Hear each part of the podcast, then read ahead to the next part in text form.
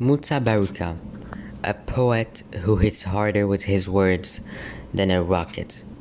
Mutabaruka is born in Rae Town, Jamaica on December 26, 1952. He realized the power of words when he was in his teens.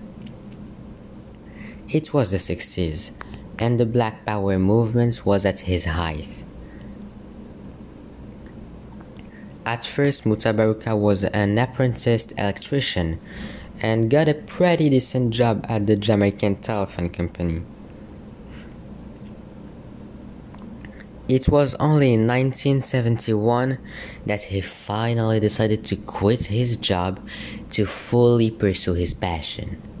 He went to Potosi Hills in St. James, and not long after moving, one of his poems was accepted by Swing magazine, and after the first one, they couldn't stop and started to regularly publish his work.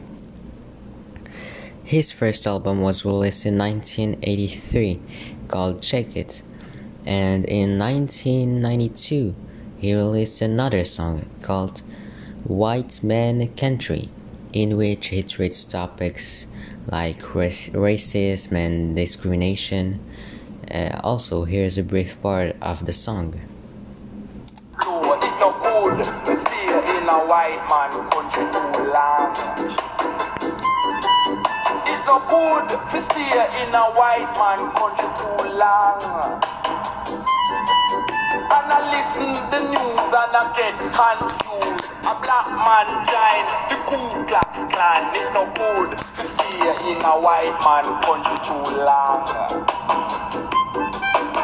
No good to stay in a white man country too long.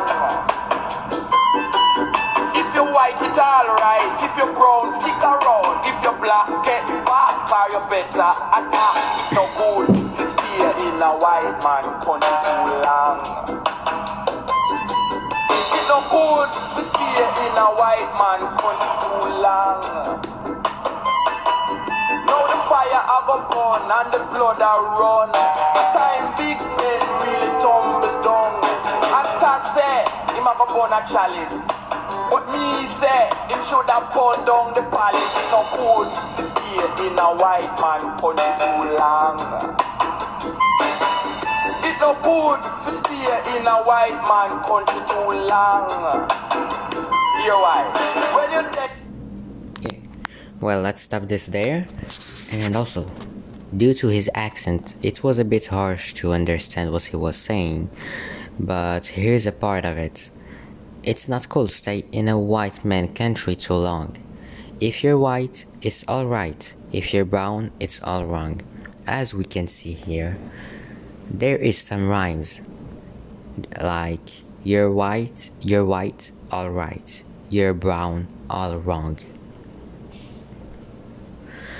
Mutabaruka was mostly inspired by Malcolm X and Eldridge Cleaver. Why? Because he saw them as uh, leaders who put their thought and histories in print. He inspired the world of hip hop and int- by introducing topics frowned upon at the time, such as sexism, racism, black liberation, and more. And that's pretty much it.